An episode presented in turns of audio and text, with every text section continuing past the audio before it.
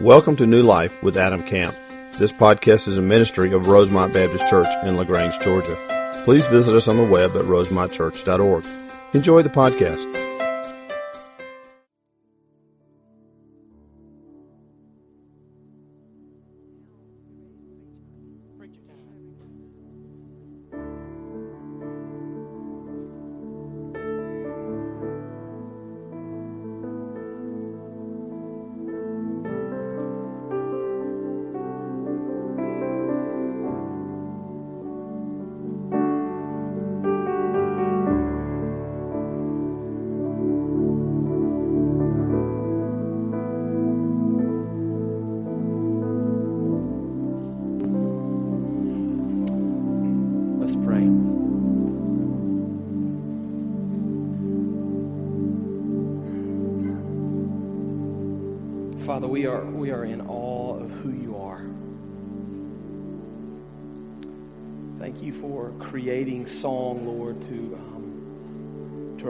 Us, Father, and to place our hearts in the right frame of mind. Thank you for this time, Father, of song and, and worship and praise.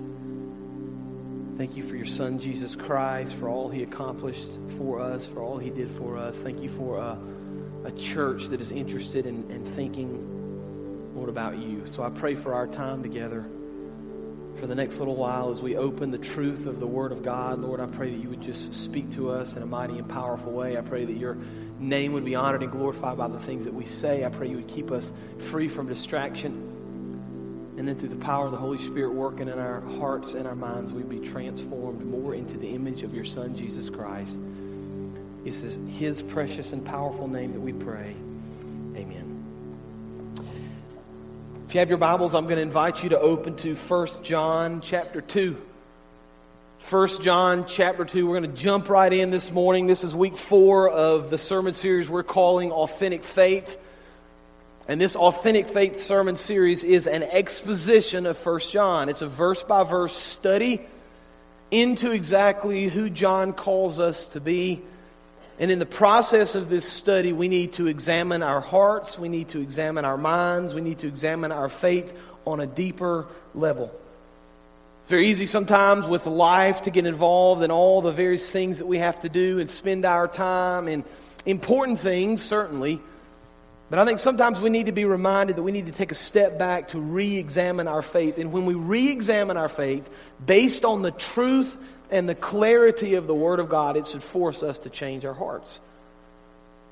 It should force us to recognize places in our lives that we need to change and we need to mold and we need to shape more into the image of Christ because, as followers of Jesus Christ, the Bible tells us very clearly that we should bear fruit. That means, very simply, that our lives should indicate that we're different. Our lives should indicate that we're believers. Our lives should indicate that we're followers of Jesus Christ, and we want to do everything we can to live for Him. And so we'll turn our attention this morning to the book of 1 John. And my, my prayer throughout this sermon series has been and will continue to be that as you're challenged by the truth of the Word of God, you'll re examine your walk. I'll remind you that John is writing to a group of people that had left the church. They had rebelled against the clear teachings of the church. They had gone against what the Bible had commanded them to do, and then they'd come back and try to teach falsehoods to all the believers. And so John is encouraging the believers in the church. John is teaching truth, and in the process of teaching truth, he's counteracting the false teachers that had left the church. But John's going to do something different in our study this morning. Up to this point, John has given us very clear indications of what our faith ought to look like and how we ought to live our lives. And he's going to go back to that in just a few minutes. The verses 12, 13, and 14 give a very interesting uh, kind of parenthetical look at the Christian faith. And so John kind of takes a step back. And if you wanted to kind of think about putting parentheses around verses 12, 13, and 14, it's a little bit of a different position than John has taken up to this point. So we're going to examine this text together, beginning in verse 12. 1 John chapter 1, beginning in verse 12. John says this I'm writing to you, little children, and we see this idea again of John's desire to love us. Right? We see this term of endearment. I'm writing to you, little children, because your sins are forgiven for his name's sake.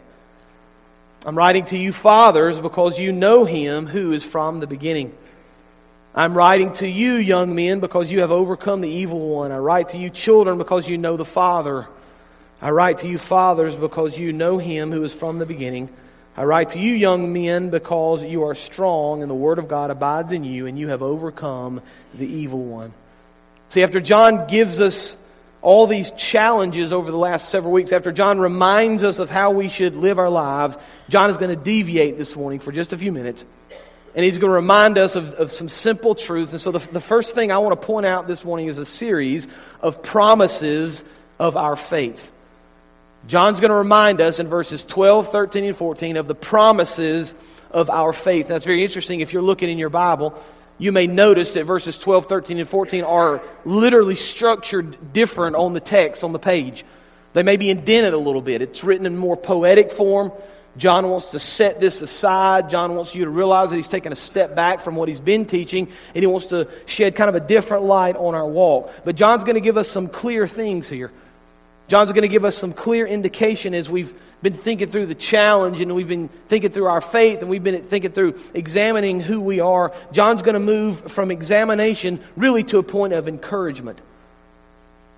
Because John's going to say to you, we know we need to live our lives this way. We know we need to be challenged with these truths. We know we need to do certain things in our walk. But I want to encourage you to live your life in a certain way by making these promises to you. And so John has kind of given us these three things. John says there, there are really three promises. If we were to take verses 12, 13, and 14 and kind of boil them down and summarize them, we could say we've been promised these three things. John says, because of Christ in your life, you have forgiveness of your sins. You have known the Father, and you've known Him from the beginning. And thirdly, you are strong. You have overcome the world because the Word of God abides in you. John says, even in your struggle, even in your walk, even in your examination, you need to remember these promises because these are essential to your faith. Martyn Lloyd-Jones, who's written a very large commentary on 1 John that I'm reading through in this study, is a fascinating study on 1 John. But he says that these, in verses 12, 13, and 14, are the bare essentials of the Christian faith. I like that. And he uses a little phrase in his book. He says, These are the irreducible minimum. In other words, we wanted to reduce the Christian faith to this. We could say it's about forgiveness of sin. It's about knowing the Father and knowing His Son, Jesus Christ. It's about overcoming evil through the power of the Word of God in our lives. But here's the problem some people run into as they begin to study the Word of God. They begin to look at the teachings of John, or maybe they look at the teachings of Paul, or maybe they look at the teachings of another New Testament writer, or an Old Testament writer for that fact. And they look at the teachings and they, they begin to say to themselves, I'm not sure that's written to me. that has to be written to the super Christian. And the idea that, that, that, I've overcome evil and I'm abiding in the Word, and those, those are things that I aspire to. Those are things that I would like to happen in my life. Those are the things I know that are important. But when the rubber meets the road, that's not necessarily who I am. I'm not spending the time in, the Word that I should. I'm not spending time in prayer like I should. I'm, I'm not abiding in the things of Christ as I should. But I want you to notice what John does here. John doesn't say to the super Christian, here's how you should live your life. Instead, he divides it up so it ranges over a large category of people. Little children, he speaks to. Fathers, he's speaking to. Young men, he's speaking to. Here's what John's saying it doesn't really matter who you are, it doesn't really matter your age. It doesn't matter where you are in life, whether you're a little child, whether you're a father or a young man. And we would say that, that ladies fit into this as well father or mothers, young men or young women children, boys or girls. It doesn't really matter where you are. It doesn't matter where your walk has taken you. As a believer, these things are foundational to you. Now, if these are foundational truths and these are promises that John spends three verses talking about, we need to examine them just for a second because we need to be encouraged.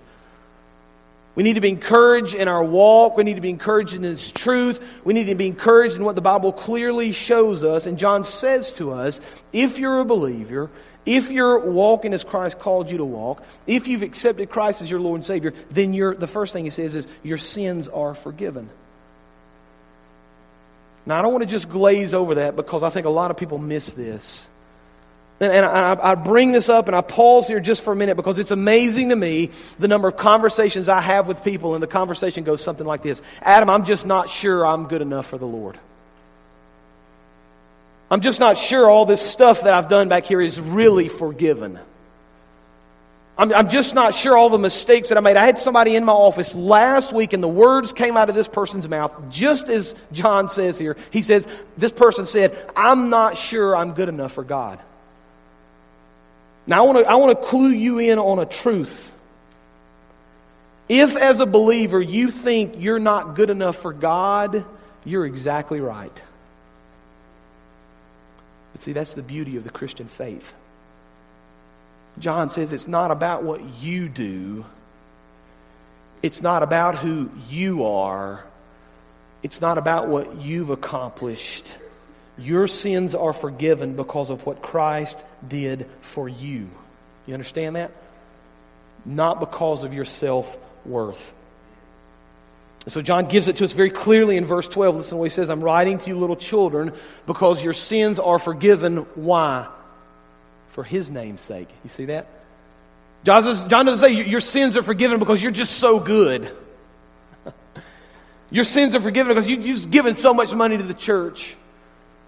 Your sins are forgiven because you show up every Sunday morning faithfully. And all those things are wonderful, and God honors those things, and those are part of our Christian walk. But that's not the truth in this text. John says, Your sins are forgiven because of Christ and because of all that Christ has done in your heart and in your life. And so the truth is, regardless of how you feel, the truth is, regardless of what you've done, the truth is, regardless of what you may think, the scripture is clear that no matter the sins you have committed because of Christ, they can be forgiven. And I think we miss that sometimes. I think, I think we say that with our mouths, but we don't understand that with our hearts. And we don't live our lives as if we truly are forgiven. And so we see texts of Scripture all through the Bible, like Psalm 32, verse 5, it says this I acknowledged my sin to you, and I did not cover my iniquity. And I said, I will confess my transgressions to the Lord, and you, watch this, forgave the iniquity of my sin. See what the Bible says there? It's clear. Isaiah 55, 7. Let the wicked forsake their ways and the unrighteous their thoughts. Let them turn to the Lord, and he will have mercy on them. Watch this. And our God will freely pardon. Acts chapter 10, verse 43, speaking of Christ, all the prophets testify about him that everyone who believes in him receives forgiveness of sins through his name. See, the Bible is clear that if we ask for forgiveness in the name of Jesus Christ, we will receive it. You say, okay. All right, so I, I got that then. Okay, I, I get that intellectually at least. I get that that's the teaching of Scripture. Over and over and over, we see that our sins will be forgiven if we ask. Now, they're not automatically forgiven. Christ died on the cross for our sins if we accept that forgiveness. But here's the question I have, Adam. I'm still struggling with this guilt. I get intellectually that they've been forgiven, but I'm still struggling. I'm just going to be very honest. I still worry.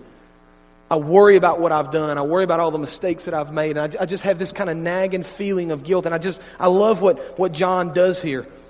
Because it's almost as if, you know, go figure, the Holy Spirit kind of knew what we were going to think.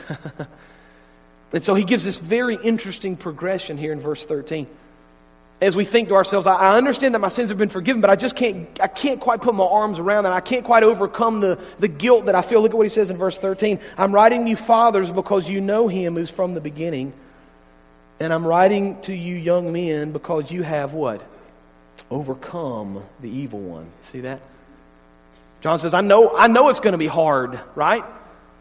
I know it's going to be difficult. I, I know that the, the devil's going to nag at you and remind you and try to keep you focused on the past, but you need to understand one of the promises of Christ. Because you have known the Lord, because you have known him from the beginning, you will overcome the evil one. You see that? John says, through the power of Christ working in your heart and working in your life, the truth is you can overcome. And I wonder how many people are just stuck in that rut of just doubting and feeling guilty and just wondering if the Lord can use them. John says emphatically, yes, the Lord can use you. As a believer, your sins have been forgiven. As a believer, you can overcome the guilt. And you say, that's great, so my sins have been forgiven. I can't overcome the guilt, but how can I actually do that, right? That sounds good, but what I really need to be doing to overcome the guilt. Again, here's this incredible progression. Look at verse 14. I write to you, fathers, because you have known him who he is from the beginning. I write to you, young men, watch this, because you are strong. Now watch. And the word of God abides in you, and you have overcome the evil one. You see that? John says, You overcome the evil one by allowing the word of God to abide in your heart. You recognize that your sins are forgiven. You recognize that you can overcome the feeling of inadequacy and the feeling of guilt, and you can overcome by allowing the Word of God to abide in your heart. I've had the opportunity, really the privilege, the last several weeks to be down with our students on Wednesday nights and teaching them and just spending some time in small groups with them. And I want to let you guys know, if you don't already, we've got an incredible group of students, we've got an incredible group of leaders. And God's doing something in the hearts of these students, and He's going to do something in the hearts of these students for many years to come. There's some people, some, some of these young students that have stepped up as leaders and are interested in doing the will of God. So I want to implore you, as the body of Christ, to continue to pray for these students, to continue to pray for the direction of this youth ministry. But I had the opportunity to teach them Wednesday night, and I made a comment to them that I'm going to make to you because I believe it's true. The older I get, and the more wise I get, whatever that means, right? I believe with all my heart more and more and more that the Word of God literally acts as an antidote in our lives. Now, I don't mean that in some strange spiritual sense that nobody really. I mean, I'm talking realistically, very real in our lives, that the Word of God will act as an antidote. Now, here's what an antidote is. If you ingest poison or you get bitten by a snake or whatever that looks like and there's poison in your body, you need an antidote to counteract that poison, right? If you don't get that antidote, you're probably going to die from that poison if the poison's strong enough. I believe as I study and as I read the Word of God and as I understand more clearly what God does, I believe that there's power in the gospel to inoculate us from the things of the world. You say, what do you mean by that? I mean by that, if you'll spend time reading the Word of God, I think God will keep you free from sin. I think He'll direct your course. You say, well, that, that's an interesting position to take, but is there scriptural precedent for that? Of course.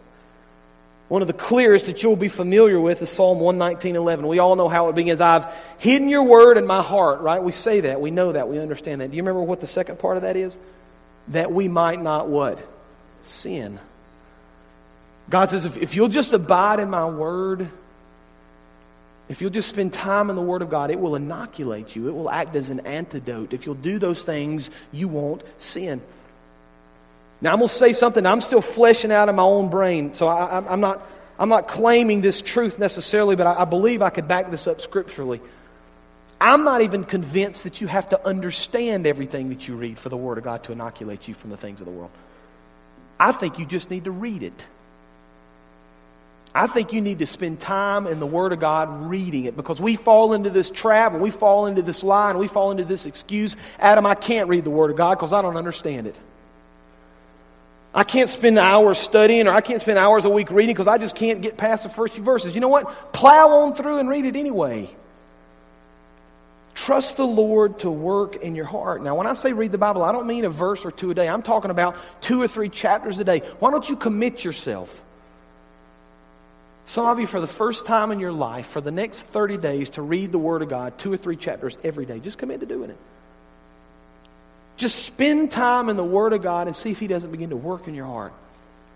See if He doesn't begin to work in your minds and in your life. And we begin to see this passage of Scripture bearing truth in our lives that the Word of God, when it abides in us, we overcome evil. When we recognize who Christ is, we overcome evil and we understand that our sins are forgiven. Now look at what it does in verse 15 as we move on through this passage of Scripture. John has reminded us, he's encouraged us of the promises of faith, and now he's going to go back to where he was. Remember, John spent a lot of time reminding us of how we should live. John spent a lot of time explaining to us what the Christian walk and the Christian faith ought to look like. He's taken this, this little section of verses 12, 13, and 14 and reminded us of the promises of the faith. But now he's going to get right back into verse 15, encouraging us to live for Christ. Verse 15 is very clear. Do not love the things of the world.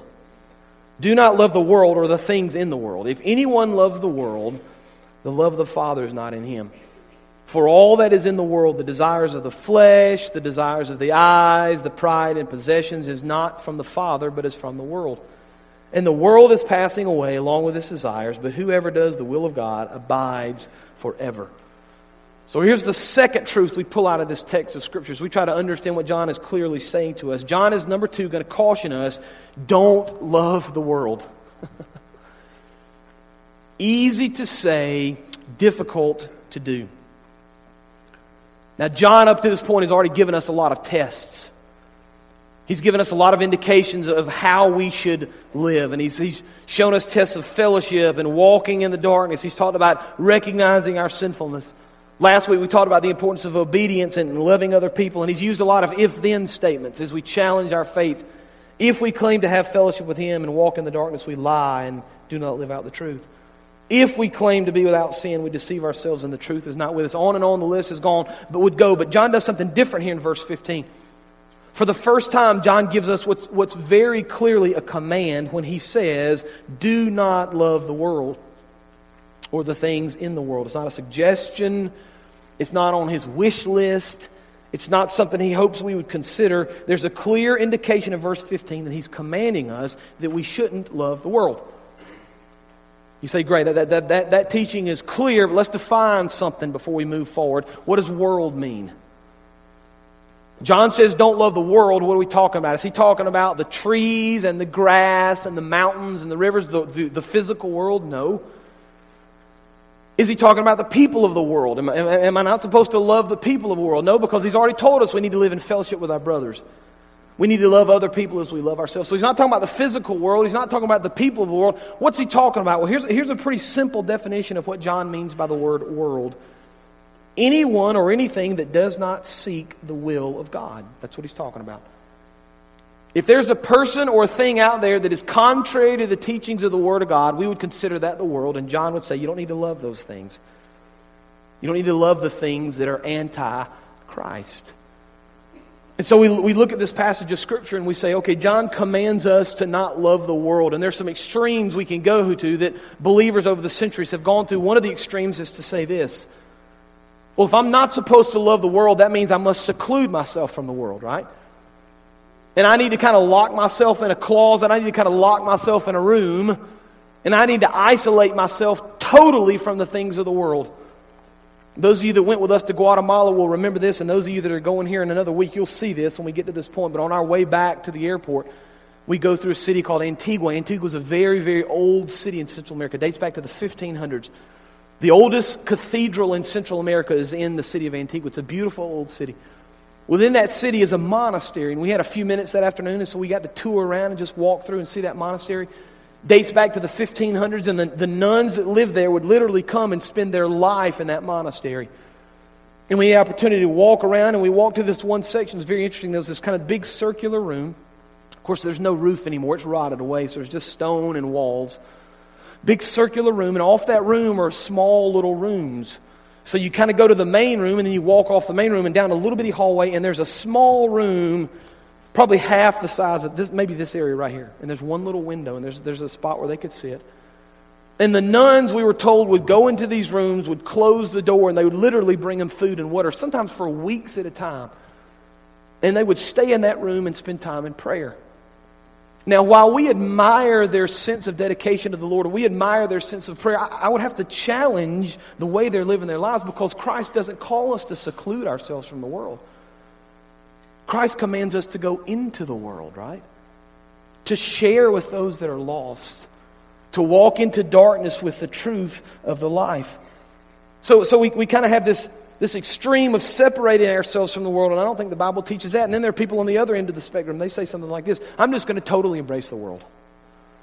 I'm going to buy into everything in the world, and I'm going to seek these pleasures. I'm going to live life to the fullest. And that's not the right answer either. So, so for, the, for the believer, we kind of come to this dilemma. We kind of come to the, the, this, this, fork in the road where we've got to make this decision. And the, the trick for the believer is to be in the world, right, but not of the world. To live in the world, but not to be swayed by the world. You say, well, that's a that's a, that's a gray area, Adam. It's kind of a fine line. How, how do we do that? What are some specific things we need to avoid? What are some, some specific dangers we need to be aware of? We'll, we'll look at verse 16, verse 16 because John gives us very clearly the specific things we need to be aware of. John says in verse 16, For all that is in the world, he gives us three very clear things the desires of the flesh, the desires of the eyes, and the pride in possessions.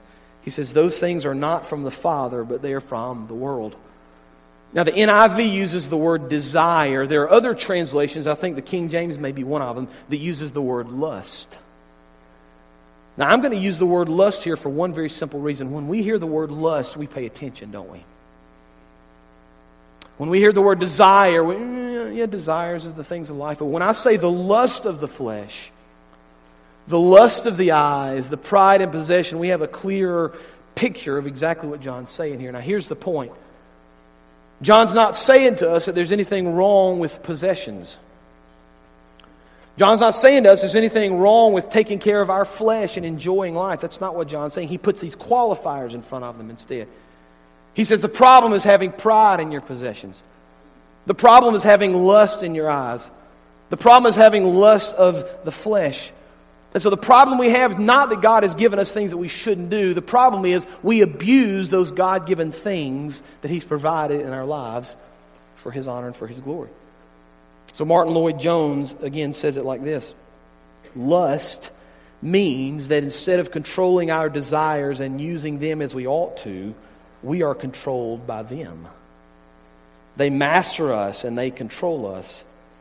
There are certain desires in us that are perfectly legitimate.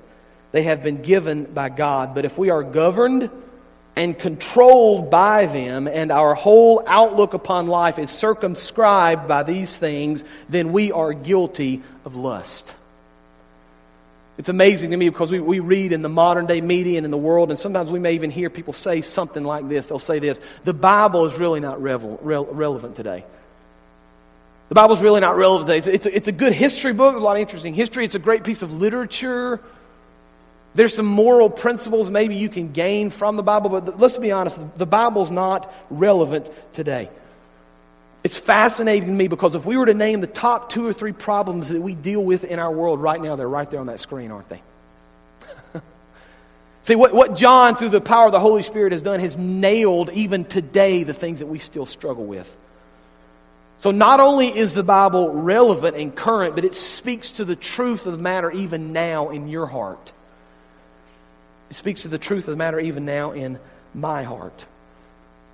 So, I did a little research this week. Research is interesting. It, it can't tell you everything, but it sometimes gives you a picture. As we think about the lust of the flesh and, and, and the lust of the eyes, and I read about the problem we have still in our world with teenage pregnancy. I read, I read about the problems that we still have with sexual abuse. You guys are familiar that, that college students uh, a couple of weeks ago had that 27 hour stand on the square. I hope some of you were able to be a part of that. But they did that because it represents 27 million people that live in our world today that are still in slavery. Now, it's hard for us to understand that there are 27 million people still in the world that are in slavery. But the vast majority of those slaves are in the human sex trafficking market. That's, that's what they're slaves to. Pornography is a multi billion dollar industry. Children are born more and more out of wedlock. According to the Centers for Disease Control, over 40% of babies born are born to unwed mothers. So, as we, we think about the world that we live in, we, we understand that there are, there are issues that we deal with, but the thing John wants us to understand is that there's hope in Christ. Right? We struggle. We all struggle with these things. It's amazing to me. I, I thought through these and I thought through, through these statistics and the struggles of our world, and I thought, you know what? These are just statistics we can measure. Nobody's measuring what's in your mind. Nobody's measuring what's in your heart. And I just wonder if we could add those statistics to these numbers, if we would understand that these problems are an absolute ep- epidemic. And these things keep us from the glory we could receive in Christ. And these things keep us from living a life that brings Him honor and a life that brings Him glory. See, John says it's not just about the, the lust of the flesh and the lust of the eyes, as important as those things are, it's also about the pride and possessions. Again, John doesn't say there's anything wrong with possessions. God gives us things and He blesses us and He wants us to have nice things. The problem is when we take pride in those possessions. I'm becoming more and more convinced that, that especially in America, the, the material things of life are our greatest blessing and our greatest curse. Because we've, we've been given incredible things, but here's the problem in America. We've been, so many, we've been given so many nice things that we forget that we have to rely on Christ in all things. And I challenge myself, I, I, challenge you with this thought Is your faith found in your paycheck every week, or is it really found in the things of Christ? Because it's easy to trust in the Lord as long as that money's rolling in. as long as there's food on the table, as long as that house payment is made, as long as you got a nice vehicle to drive around and get you from point A to point B, everything's good. We trust it in the Lord. But when that money runs out, and that paycheck quits coming, and you're forced, maybe for the first time ever in your life, to truly rely on Christ, I just wonder where our faith is. Because John says we, we need to be very careful here because we, we, we find this tendency in our world to want bigger and better and more expensive. And again, John doesn't say there's anything wrong with possessions, but John says when you begin to put those things ahead of Christ, you're taking pride in those things. I started looking up, it's, it's, interesting. Again, I've got a degree in history, so, so historical facts are important to me. And I, I try to usually, and I, I'm not always able to do this, but I like to gauge things based on a bigger picture than just the last three months. we fall into this trap in America of being immediate in everything. And so we're just looking at this small little picture of what's going on now. And let's take a step back. What's the last decade look like? What's the last century look like? What's the last 500 years look like? And it's amazing to me if you start looking at the excess in our world, houses now since the 1940s are twice as big as they were. Can, can you believe that a family of four used to go live in a thousand foot square house? Wow. I mean, how could they survive, right? Trust me now, I'm, my wife and I, the, we have this conversation regularly, so I'm not, I'm not preaching at you. I'm right here with you. I mean, they all used to share the same bedroom, right? We, we all understand that historically. So for thousands of years, people were able to survive living in the same bedroom, and now all of a sudden, the last 50 years, wow, we're not going to be able to survive that. we all got to have our own bath. Again, I'm right here with you. We all got to have our own bathroom, got our own bedroom. Those things are nice. And I'm, again, I'm not preaching against those things. But I think sometimes we put those things ahead of Christ. And we work a lot harder to get a bigger house than we work to deepen our faith in the Lord, don't we? We work a lot harder to get a nicer vehicle than to spend time with Christ and to spend time leading our family. And John says, just beware here. Just be careful because there's danger. John says, I want you to live your life with authentic faith. And when you begin to love the things of the world, you're walking down the wrong path. You say, well, that's, that's interesting, but why, why is that such a big deal? Why can't I have all this nice stuff and love all this nice? Why can't I accumulate all this stuff on this earth? What's the problem? Well, look at verse 17. Again, John walks with this progression almost as, as if the Holy Spirit knows what we're going to say. Look at what he says in verse 17. The world is passing away. That's the problem. The world is passing away along with its desires, but whoever does the will of God abides forever. So here's the third point John says the third thing you need to understand the reason we don't need to buy into the possessions of life is because, number three, this world is not our home. Man, the sooner we recognize that, the better off we are all going to be. Because life is temporary. And you're not taking anything with you. My grandmother died eight or ten years ago. She was, she was 96 when she passed away. And growing up, she lived in Villa Rica, Georgia, the big city of Villa Rica. Bigger now than it used to be. When I used to go over there, it was nothing. They had about 40 acres and a really big, to me, it was a mansion. You know, a huge house. I look back at it now, wasn't nearly as big as I see it now from adult perspective. But I have very fond memories of that house. We, we would, we'd spend time over there as a family, and summers over there, I'd spend a week at a time over there me, mom, and granddaddy. And granddaddy had this huge fireplace and he actually built it from the rocks that he pulled from the river. Some of your granddaddies did the same thing. And he built this enormous fireplace. And I can remember on cold nights in the winter, we'd, we'd sit around that fire. My granddad did something I've never seen anybody else do. He burned coal in his fireplace. Now, you talk about a hot fire, coal burns hot. And so we'd go outside and play in the woods and get free. And we'd come in, and Mima would have some hot chocolate, and that big fire would be roaring. And I have, I have incredible memories of that house. It's got a very special place in my heart. But for the last 10 years of her life, my grandmother had to live with my mom. She couldn't take care of herself. And Since she was not at that house, nobody was at the house, and, and they didn't get back over there very often. Even when they did, it was just a quick in and out to get something. What they didn't know is over the course of many years, there, there began to develop a leak underneath that house. And when it would rain, water would wash underneath the foundation and would sit under that crawl space and begin to pool up water. And it happened slowly over time, and they didn't know anything about it. And by the time somebody finally recognized what had taken place, the whole subfloor was rotted, rotten. And so we brought these contractors in, several different people, and we showed them and asked them what, what could be done. And they said, Well, you know, you can fix it, but it's going to cost you probably more than the house is worth. You have to take the whole house literally off the foundation, rip all this rotten out, redo the entire foundation, put the old house back, and then, by the way, you're going to have a brand new floor, brand new subfloor, brand new foundation, and you're going to have an 85 year old house sitting on top of it. They said, As difficult as this is, you probably need to let this house go. And so, you know what we stopped doing at that very moment? We stopped going over there and doing repairs. And we stopped going over there and painting. And we stopped worrying about that house because we knew it was temporary. We knew one day it would be gone. I think we need to do the same thing with our faith and with this world. And we need to come to the realization at some point in our lives that what we have now is not going to be here forever and we spend so much time worrying and building and contemplating all we have now, John says, you know what? Don't worry about it because this world is not our home. Christ says you need to build up treasure in heaven where they won't rust and moths won't eat them. And don't worry about the things of this earth because this world is not your home.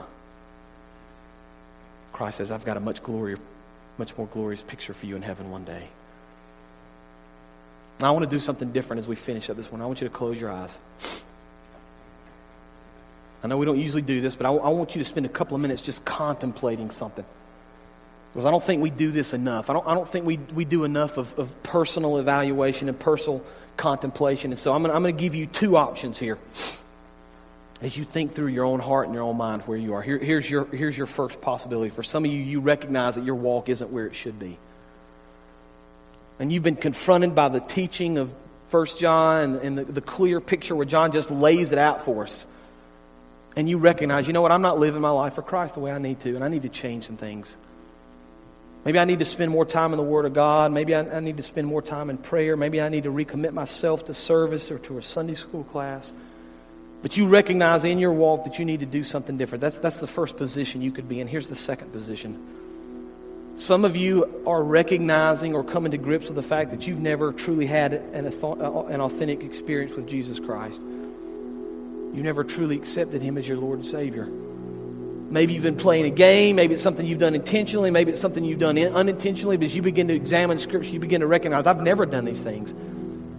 I've never lived my life for Christ. I've never lived for His honor and for His glory. And so I want to challenge you right now I want to challenge you with your faith of where you are, and I want to encourage you in this time of invitation right now to get that straight. Because John says, you know what, the, the, the days are short, our time on this earth is limited. This is not our home.